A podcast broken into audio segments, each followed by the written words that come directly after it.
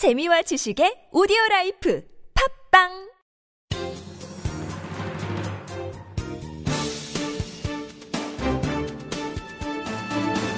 일간 사설 5월 28일 목요일 서울신문 사설.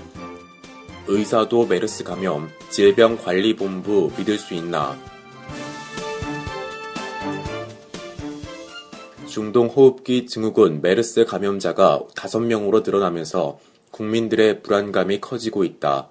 추가로 확인된 한 명의 환자는 국내 첫 메르스 환자를 진료했던 의사다. 전북 정읍에서도 어제 알제리 여성이 메르스 의심 환자로 추가로 신고됐다. 당초 메르스는 중동 지역에 국한돼 발생하고 전파력이 높지 않아 빠르게 번지지는 않을 것이라는 게 방역 당국의 전망이었다. 하지만 중동 지역에 다녀온 첫 환자에 이어 그의 부인, 첫 환자와 같은 병실을 썼던 60대 남성, 40대인 그의 딸에 이어 의사까지 감염되자 메르스 공포가 빠르게 확산되고 있다. 최대 잠복기가 2주이기 때문에 추가 감염자가 나올 수 있는 다음 주말이 고비가 될 것으로 전문가들은 내다보고 있다. 방역 당국의 안일한 대응에 대한 비난도 커지고 있다. 첫 환자와 같은 병실을 썼던 60대 남성을 간호했던 40대 딸은 자신도 메르스 발병이 우려된다며 지정 격리 시설로 보내달라고 방역 당국에 요청했지만 거절당했다고 한다. 이 여성은 나중에 메르스 환자로 확진됐다. 질병관리본부는 38도 이상의 고열 또는 급성 호흡기 증세가 없어 격리 대상이 아니라고 거부했다고 하니 기가 막힐 노릇이다. 비상시에는 융통성 있게 대처해야 하지만 매뉴얼에만 집착한 공무원식 대응으로 메르스의 조기 차단 기회를 놓쳤다는 비난을 면키 어렵게 됐다. 문영표 보건복지부 장관은 이 같은 지적에 대해 좀 더 신중하고 철저하게 대비를 했어야 했다고 사과를 했지만 때늦은 감이 있다. 메르스는 2003년 8천여 명이 감염돼 800여 명이 숨진 중증 급성 호흡기 증후군 사스와 같은 코로나 계열의 바이러스다. 아직까지 정확한 감염 원인도 밝혀지지 않았고 치료제도 없다. 중동판 사스로 불리는데 치사율은 사스보다 훨씬 높아 41%에 달하는 치명적인 질병이다. 독감처럼 쉽게 전염되지 않는다고 해서 마음을 놓아서는 안 된다. 초기에 철저히 대응하지 않으면 속수무책이 되기 쉽다. 그런데도 질병관리본부가 지금껏 메르스 방역 대책이라고 한 것은 메르스 환자를 진료했던 의료진이나 가족 등 60여 명을 자택 격리자로 분류해 관할 보건소에 관찰을 받도록 하는 수준에 그쳤다.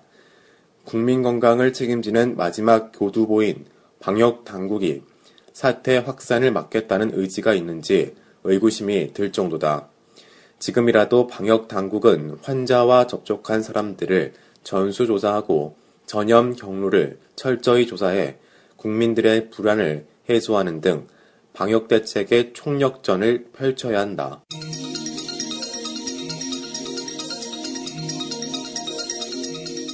혈세 연구비 장난친 국립대 교수 쫓아내라. 대학 교수들이 연구하라고 준 피 같은 나랏돈을 엉뚱하게 퍼쓴 사실이 또 들통났다. 감사원이 서울대 등 12개 국립대를 대상으로 조사해 밝힌 국가연구개발 참여 연구원 관리 실태는 새삼스러울 것이 없을 정도다. 부경대 교수는 3년간 연구과제 2개를 수행하면서 6억 원 가까운 연구비를 받아 마음대로 썼다. 자신의 아들을 연구원으로 둔갑시켜 등록한 뒤 아들의 계좌로 용돈을 챙겨줬다.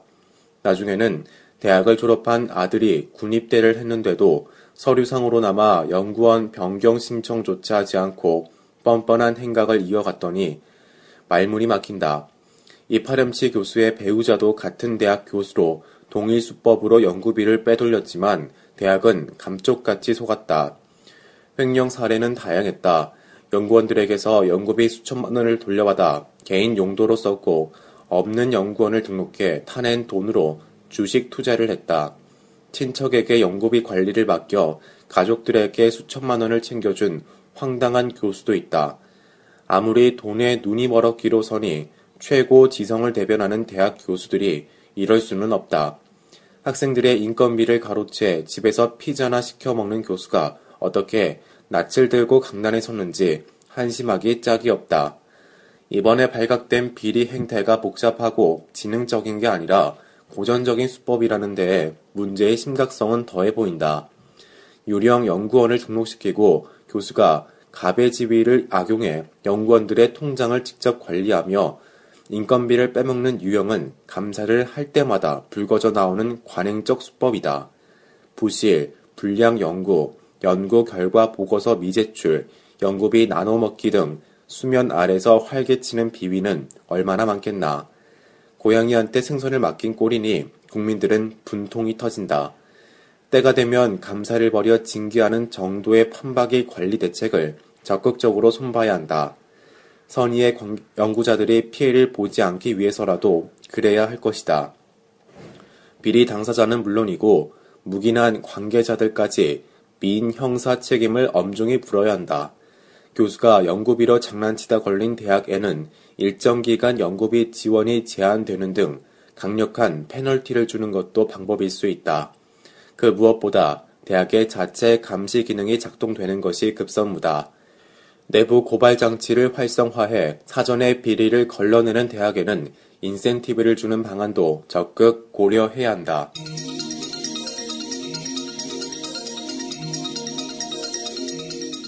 새정치연합 당내 개파주의 청산 실천으로 보여라.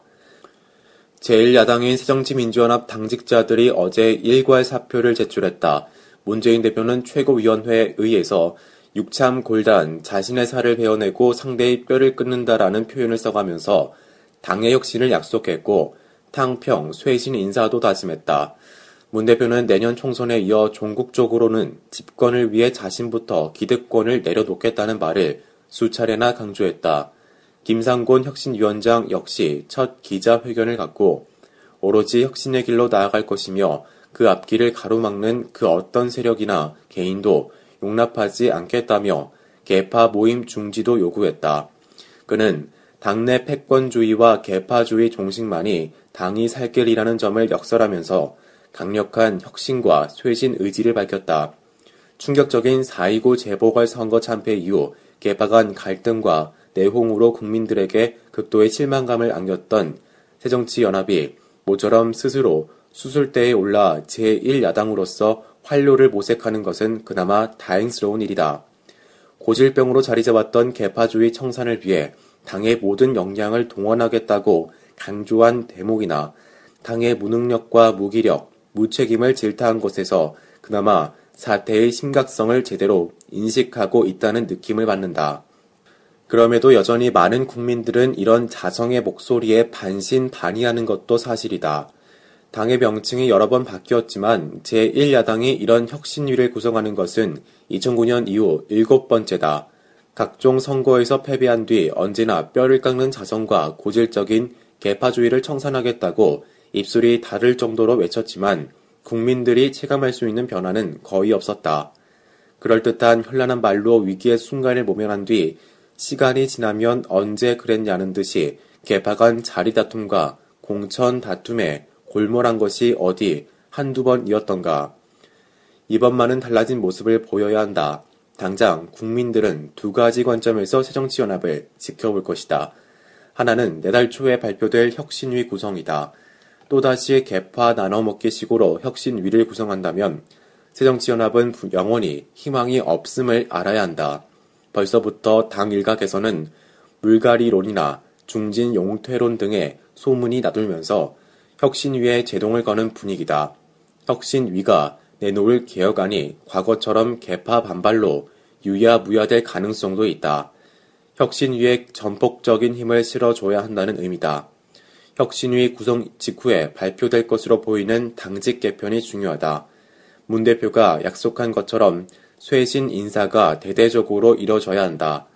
탕평이란 이름으로 친노계파에게 은근슬쩍 자리를 주려는 생각 자체를 버려야 한다. 이번 기회에 아예 그동안 문 대표를 비판했던 인사들을 모두 당직자로 임명해 화합의 길로 유도하는 역발상도 필요하다. 새정치연합 소속 의원들은 국회의원이라는 기득권을 내려놓겠다는 자세 변화가 필요하다.